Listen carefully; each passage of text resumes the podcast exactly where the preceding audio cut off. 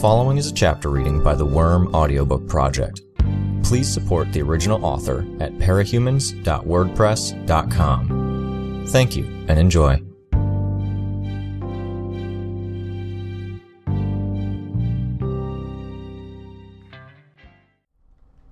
Arc 12, Chapter 8. I hadn't actually slept in for a long, long time. It was not the start I wanted for my day. I'd been too tired to sleep.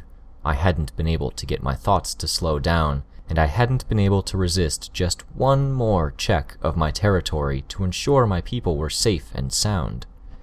Compounding it all were my injuries, which did an excellent job of jolting me from the twilight of almost sleep any time I moved the wrong way or shifted position. When daylight had started to stream in through the slits in the metal shutters, I'd pulled a pillow over my head and tried to get just a few hours more.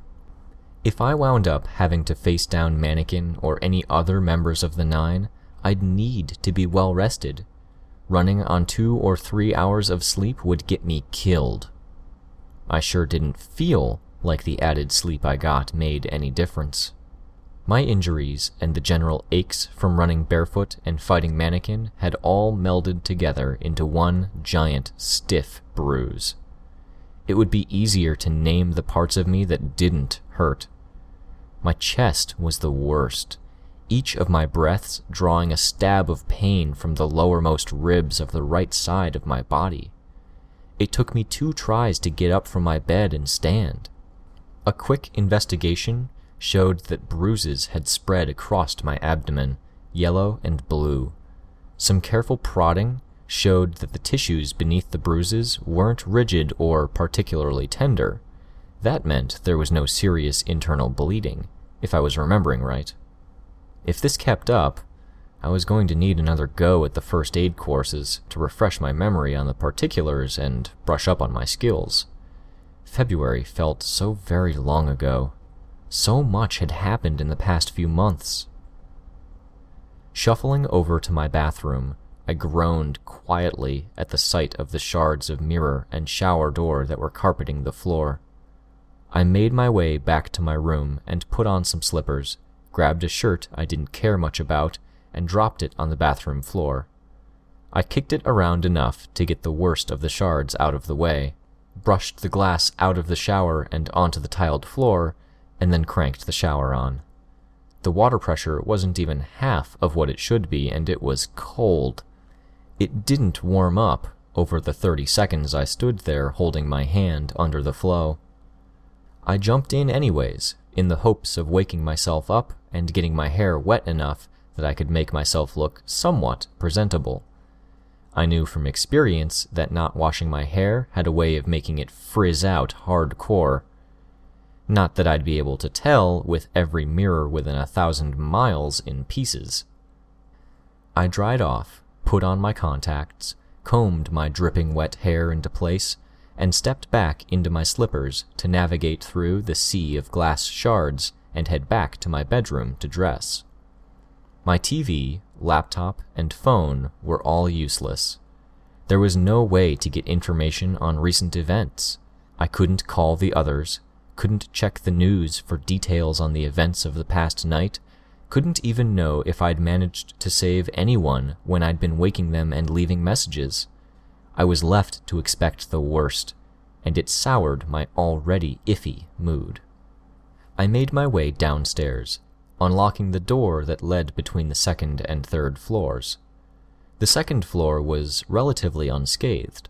The metal shutter had kept the floor-to-ceiling windows from sending their contents indoors, and the terrariums were hard plastic rather than glass. Knowing Shatterbird was in town, I'd been reluctant to spend much time in a room with 60 or 70 sturdy glass cases, and I was glad to have one less room to clean. Still, there was no shortage of mess. Sierra and Charlotte were downstairs, talking at the kitchen counter. They fell silent as I appeared. They didn't speak as I walked over to the cupboard.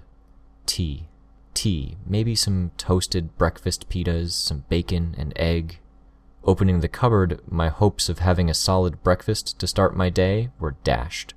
bottles of spices that had been on the same shelf as the tea bags had exploded, sending their contents and countless glass shards throughout the cupboard.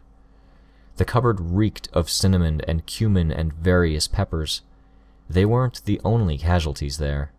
Bottles of cooking supplies had exploded on the upper shelves, and their contents had settled overnight, most of it pooling on the shelves in layers of congealed liquid that were thick with the needle-thin particles of shattered glass. I looked at the pair of them. Neither spoke, and Charlotte even looked away. I hated this. Hated feeling flawed, knowing they saw me that way. Being bruised, sore, and stiff, I was visibly mortal to them. I hadn't been able to stop Mannequin from hurting bystanders, or protect and warn my people about Shatterbird. How were they supposed to respect me as someone in charge? Sierra was even older than I was. Well, I'd have to make use of them anyways. My focus on the cupboards and the damage inside, I asked, "Charlotte, you up for a job?" "Yeah," she said, behind me. When I glanced back at her, she looked away again. I knew I'd taken some hits, but did I look that bad? "It's a bit of a walk, but I need to get up to date on events. You'll be going to the territory of a guy named Regent. He's a friend, and it's close. Tell him about the Mannequin incident. Tell him I'm alive, and get details on what happened to Tattletale and the father." "The father?" "He should know what I mean." "Okay." She met my eyes as she responded. "Better." I wrote the address down for her, then watched as she headed off to pull on her shoes and make her way off to the cellar exit. "And me?" Sierra asked. "Go to the basement, get a box of supplies, and bring it up. There should be a propane stove in there. Cook up some rice, and then start cleaning out the cupboards. Wear gloves, and focus on picking out the stuff we can keep from the stuff that needs to be thrown out. Use the box from the supplies to hold some of the extra trash if you need to." "Okay." I walked over to the corner to find a broom and dustpan. "You're cleaning up too?" "Yeah. You were at the hospital last night, right? How did things go?" "Nobody listened to me at first when I tried to warn them. It was only when Battery showed up at the hospital and confirmed that the Slaughterhouse 9 were around that people started trying to prepare, but there wasn't a lot we could do in those 10 minutes. There were a lot of people in the hospital and a lot of equipment, monitors and displays, lots of windows. Everyone who could got under their beds, and people put mattresses against the windows in rooms where there were people who couldn't move." "But they were okay?" "Most," Sierra frowned. "I couldn't really tell. It was chaotic, lots of people running around, equipment failing. Battery tried to grab me to ask how I knew what was happening, and I used the chaos to slip away. Spent the rest of the night in my parents' room, hoping she wouldn't spot me." "And they're okay? Your parents?" "They're okay." I smiled a little. "Well, that's good." She smiled back. "You know, you're not what I expected." "I'm not what I expected, frankly," I said. I turned my attention back to the cabinet, found the dustpan, and stood up. "That reminds me," she paused. "Never mind." "Say it." "It wasn't last night, but I overheard something at the hospital, something involving you and Armsmaster." I sighed, suddenly reminded of how weary I felt. I saw her expression fall. She said, "I didn't mean to upset you." "No, it's fine. What did you hear?" "That you betrayed your team and that you'd wanted to be a hero, but, she paused. "Couldn't?" She'd changed her mind about how she was going to finish speaking. What had she left out? And had she stopped herself from saying it for my sake, or for her own self-preservation, not wanting to piss off the villain? I wanted to be a hero and I failed? Given recent events, I wasn't sure I could blame her for thinking along those lines. "No, that's not exactly right," I responded. "Long story short, once upon a time, I wanted to be one of the good guys." "What happened?" "Took me a while, but I decided I'd rather have the likes of Tattletale and Gru at my back instead of siding with the sort of people who follow Armsmaster." "Really? Armsmaster? Is he that bad?" "Bad enough that Mannequin wants him to be the 9th member of their group." Sierra's eyes widened.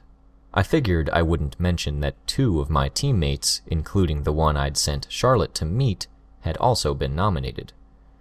Regent had only been nominated out of spite, and bitch, I wasn't sure what the story was there. I'm going to be upstairs, cleaning up the balcony and the other rooms. Give me a shout when the rice is done, or if you find anything breakfast-ish that's edible. Okay. I headed up to my bathroom and began to sweep up. I deployed bugs to help me find the shards that the broom wasn't catching. I occupied myself with my other bugs as well. I went out of my way to avoid using the spiders I'd employed to fight Mannequin, drawing from bugs in the streets and surrounding area instead. I sent the weakest, smallest, and most useless of the bugs to my spiders for a morning meal, then fed the non-spiders who were a little less reliant on protein. With the other nearby bugs, I started collecting the smallest pieces of glass throughout the house. The uncertainties of the day, the worries about Lisa and Dad, having my routine disrupted, and the spoiling of my breakfast and morning shower had put me in a bad mood. It would have been nice to say that it made me feel better, getting things in order again, and it did, but it wasn't a cure-all, nor was it a perfect distraction. There was no way I could relax with the things I had hanging over my head. Doing this felt like I wasn't doing something to help Dinah. Once I finished the bathroom, I tidied my room and opened the shutters on the windows. Glass that had fallen against the shutter sloughed off to the second-floor balcony, with stray shards falling onto the hardwood. My bugs obligingly fetched them up for me. Reams of glass shards fell as I opened the heavy shutters that stood just behind the pedestals with the mannequins I was using to design the costumes. I stepped out onto the balcony and set about sweeping up the glass and dumping it into the trash can, using my bugs to collect what the dustpan wasn't catching. I wasn't in costume, and I was in plain sight on the balcony, but I doubted the concentration of bugs was enough to draw attention. 10 minutes passed before I heard from Sierra. I assumed it would be about the food, but it wasn't. "Skitter, you've got company!" Every bug I had in the cabinets and corner of the room streamed forth to check the intruder, my thoughts immediately shifting into a combat mode. What escape routes did I have? Could I help Sierra if there was trouble? What tools and weapons did I have on hand? The second my bugs settled on the intruder and felt that familiar emanation of an outward pressure, like a faint breeze, I calmed down. I felt a mite embarrassed as I made my way downstairs to greet Gru. "Christ, Skitter," he exclaimed the second he saw me. "What?" "You're, He gestured at Sierra, shaking his hand, agitated. "Employee?" I suggested. "Your employee just informed me that you fought Mannequin last night?" "Yeah." "Are you suicidal?" "He's not that strong," I said defensively. "I mean, scary as fuck. He's strong, but he was beatable." "Do you not recall the very specific numbers we got on our chances against these guys? 55% chance we die if we fight them." "There were people in danger. My people. I thought a 45% chance of survival was worth the risk." He tapped his finger against the forehead of his helmet. I could almost make out the noise through the thin emanation of his power. "Could you ask your employee to give us some privacy?" "I can go for a walk," Sierra said. "Thank you," I told her. "I'll signal you with my power when we're done." My heart was speeding up just a bit as we waited for her to leave. I distracted myself by limping over to the propane stove that was positioned on the countertop and checking the rice. There were containers and boxes of food arranged on the counter that Sierra had apparently checked and deemed edible.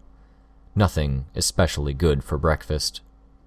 As the door closed behind Sierra, I hugged my arms against my body and said, "Please don't tell me you asked her to leave because you have some bad news about Lisa or my dad."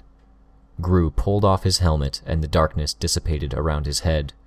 It was Brian's frowning face I saw now. "Your dad is fine. He was already fully checked out and sent home. Lisa is less fine." "Don't say that." "It's not life-threatening. I just don't know if it's hit her yet. Coil's doctor stitched her up, but he told her to expect a scar. I don't know if it's shock, the blood loss, or if it's that she hasn't seen herself in a mirror, but she doesn't seem to care. cracking jokes even. Isn't it sexist of me to wonder why a girl doesn't care more about her looks being spoiled? It's easily possible she does care, I said. I was thinking back to her interactions with our enemies in fights, in particular our run-ins with Glory Girl and Panacea during the bank robbery, and Jack Slash last night seemed to stand out. I think maybe she handles stress and problems by throwing herself headlong against them. It's how she operates in costume, against serious threats and unexpected situations. There's a word I'm trying to pin down. It's not reckless, but... I think reckless may be a very good word to choose, Brian replied. No, it's... I reached for the word and couldn't find it. I was too tired, and my brain wasn't really in that gear. I'm surprised, sometimes, at how much attention you pay to us. You seem to have Rachel down cold, and your description of Lisa seems pretty apt. Makes me wonder how you've analyzed me. I'm not all that, really. There are exceptions, but dealing with people isn't my thing, I said, feeling awkward. I distracted myself with the rice, taking it off the propane stove and scooping some out into a bowl. Holding the pot, I pulled at the wrong muscle and felt my rib protest. I winced and wasn't able to hide it. Noting my pain, Brian commented, I can't help but worry you're self-destructing, Taylor. You can't go up against the Nine to protect people you don't even know. I can. I'll manage. How much sleep did you get last night? Dunno, 2 or 3 hours, but I slept in. What time is it? 9. Maybe 4 hours? You're going to run yourself into the ground at this rate, or get yourself killed. Take your time. Go on the defensive. Tell your people to stay out of trouble and avoid drawing the Nine's attention. Rest. You can work on this territory thing over the next few weeks instead of days. I shook my head. I can't. Right. Just like you rejected Hookwolf's suggestion that our groups take a break. I won't say that hearing you muttering to yourself was the entire reason I refused his offer, or even half the reason, but it was a factor, and I think I deserve answers for going up to bat for you. What's going on? I made a deal with Coil. Brian folded his arms, much as I was doing. What deal? He said that if I can prove my services are worth it, he'll release Dinah. Brian shook his head. No, there's got to be more to it. You've been distant, driven, and you've done some very un-Taylor-like things in the past few weeks. I ate some of the plain brown rice. Could I tell him? There is more to it. Lisa and I talked it over after the Endbringer thing. She doesn't like the Dinah situation either, even if she's more willing to roll with it. Right. Just for the record, I'm not in love with the kidnapping and confinement of some kid either. I nodded. So Lisa suggested the deal. But knowing Coil, and from what Lisa says, and from the way Coil framed it when I posed the deal to him, and just my gut, we don't think he's going to let her go. No, I don't think he would. Her talents are too valuable for him. But that doesn't explain your attitude lately. I shook my head. I stopped and raised one hand. Sierra was outside, not too far away, and there was a small group of people around her. What had gotten my attention was the fact that she was tapping her finger against the origami cube. She'd wanted to signal me without doing anything overt, maybe, or without my calling a swarm down to her location. Something's going on outside. Come with? Brian nodded. I headed upstairs and got my costume on in record time. I couldn't help but note how dusty it was from last night's encounter, and how the one arm was still crusty with old containment foam. It was torture to actually get my limbs into the legs and sleeves and zip up, and to contort myself to attach my armor, especially doing it quickly. I ended up enlisting Brian's help with the armor at my shoulders and back. I could feel Sierra's steady but insistent tapping on the cube all the while. They were a short distance down the beach, but they started walking towards us a little bit after we entered the storm drain, and met us halfway. Sierra was in the company of a pair of Japanese boys and a petite Chinese girl with a pierced nose and a 1,000-yard stare. There was a degree of attitude coming from them that was all too familiar. Gang members, of course. Just because Lung and Bakuda were no longer around didn't mean there wouldn't be scraps of the ABB in the area. They wouldn't be liked, but they were there. They were equipped for trouble, and criminal activity was all they knew. "Sorry to interrupt your business meeting," Sierra said, looking from me to Gru. "It's fine. What's going on here?" I controlled the tone of my voice. They didn't seem too fazed by this encounter with two supervillains. Were they veterans of Lung's rule? Or Bakuda's? A Japanese guy with a mop of hair covering his eyes and a bad slouch looked from Sierra to me and spoke in a very American accent. "You still looking for muscle?" He didn't look like he had much muscle, but I wasn't about to comment on that.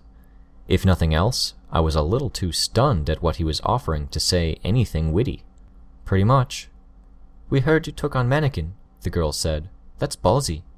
"Thanks," I said in my driest tone. Stupid as it was, that statement meant something to me. Nobody had really congratulated me since my fight with Mannequin. I hadn't congratulated myself. It was hard for me to wrap my head around the fact that they respected me for what had happened with Mannequin. A victory was a victory, but people had gotten hurt. I'd gotten hurt. The second Japanese guy spoke up. He was in his early 20s, and his accent was thick enough that I didn't realize he was speaking English at first. He pronounced girl more like guru. "Other day, Guru was knocking on neighbor's door, talking about you. Said you was good boss, nice, generous, fair. But we think that means you're weak. Before, not so much of that now." I shook my head slowly. "No, I'm not weak." "We know you has trouble with Lung and ABB before. Not friendly. But they gone. We still here." "You should know this isn't about preying on the people in my territory. Just the opposite. If you're looking for an excuse to bully the people around here, you're in the wrong place. The only people we fuck with are our enemies." There were nods from all three. No starting violence, no drug dealing, no prostitution, no threatening people, and no drug use or drinking unless it's 100% limited to your own time. A look passed between the two boys. Which of my points had given them that momentary hesitation? Still, they nodded again. "Do you guys have a place?" "Nah," said Shaggy Hair. "Come on," I said. I led them to the nearest spot to get from the beach to the old boardwalk and into the docks. I had our destination in mind. During my stay in the area, nobody had occupied it. A thorough check of the structure found no splintering supports or framework, and there was no crumbling masonry. I opened the doors and strode inside, followed by the new members and Sierra. Guru followed at the tail end of our group. The square building had been a garage for the biggest sorts of trucks or for boats, and sported three sliding metal garage doors, only one of which still opened. A cargo container sat in the back corner. I had my suspicions that boxes of recyclables had been piled up along the walls when Leviathan's wave hit. Now, scraps of metal, paper, and other trash littered the floor inside until the floor was barely visible. "If you're really interested in joining, you can start by cleaning this place up." "Why?" the girl asked. "If my say-so isn't good enough..." "No," she raised her hands to stop me. "Just... can't I know what the point is?" "I want you somewhere accessible. This is close to my command center. It's dry, it took a hit from a tidal wave, and it's still in remarkably good shape. And it's spacious enough to serve our purposes, at least to start off." "Can I ask what they are?" I looked around, and it was Gru I looked at while I spoke. Having everyone in the docks spread out like this, over this wide an area, it's a problem. We've got single families living in warehouses and factories that could comfortably house 3 to 5 families, and they're dealing with problems that we could handle far more easily as a group. And there's the logistics of it, getting supplies to everyone when there's only 3 to 6 groups of people on a given city block. I want to bring people from the fringes in, so we're not so spread out. Get everyone working for the collective good. Build a community and tie everything to a smaller area. "There's going to be resistance," Gru spoke. "People aren't going to want to move, and they're too spooked about run-ins with Chosen and Merchants to trust one another." "If Sierra started, but she stopped when Gru snapped his head around to face her, intimidated. She tried again. If she's going to try it, now would be a good time. Word's getting out. About what, specifically? I asked. You fought Mannequin. You said you'd make him pay, and then you did. And you did it to save people. People from the docks. I think people are realizing you're for real. I couldn't think of a response to that, and nobody volunteered anything further. Instead, I said, "Come on, let's get to work." It wasn't the nicest of jobs, but my new employees worked without complaint. Or, to be more specific, the girl and Shaggy Hair complained often, but they didn't direct those complaints at me or the job specifically. Since the usual means of communication were out, and it might be some time before cell phone towers were out, I'd have to use messengers to pass word on to Coil.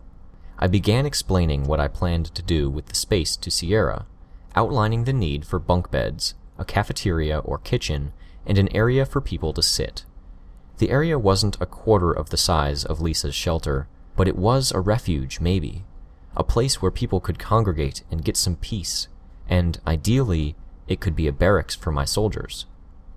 I instructed my new employees to stack the crates of trash outside the door. I stayed outside with Sierra and Gru when they went back in to get more. You're going to have to watch those ones, Gru said. I know. Listen, I want to send Sierra down to meet the boss. Pass on word about stuff I need. Can you escort her part of the way? Sure, he said. If you're willing, Sierra, I know it's somewhat dangerous to cross the city, and our groups don't control all of the territory between here and there. I could send one of those guys with you. Bit of a walk, though. Maybe 45 minutes both ways. No, I can go alone, if it's not too bad. Good, I said. I turned my head to see a trio of young men who were approaching us. It took the one in the lead a bit of courage before he could approach me. Yes? I asked, when he didn't speak. We were remembering how some girl was saying you were recruiting the other day. I was, and I am. My heart was pounding. Why was this happening now, when it had met with only resistance earlier? Don't want to do anything illegal. Not asking you to. You okay with starting with some cleanup? He looked at his buddies, or were they brothers, and nodded. Sierra here will tell you what needs to be done. Put in a good effort and I'll pay you at the end of the day. My thoughts were on the small safe that I was using as a bedside table. His eyes widened slightly at that. Mind if I go and get my cousin? He'll be interested too. Go, I ordered, and Sierra led two of them inside while the leader of the newest group ran off at a half jog. Seems like you started something, Gru said when the last of them were out of earshot. I shook my head. I don't even understand how. Still think you're moving too fast. Like I said earlier, there's no good reason for it. Dinah's a good enough reason for me. Maybe, but you've got to find time to relax, get some sleep, maybe have some fun, or you're going to make mistakes, and you'll set yourself back days or weeks in your plan. Slow and steady wins the race. Can't afford slow and steady, I said. Why? You were telling me earlier, but we got interrupted. I'd been glad for the interruption, and I was profoundly disappointed the subject had come up again. I folded my arms and looked away, down the road to where it gradually sloped up to the shattered boardwalk and the ocean beyond. Here was the leap of faith, the test of my trust in him. Because if I don't amaze Coil, if I don't force his hand and give him absolutely no reason to say I failed, he's going to keep Dinah. If he does, the only way to free her is going to be if Tattletale and I take Coil down, and I don't think we'd succeed.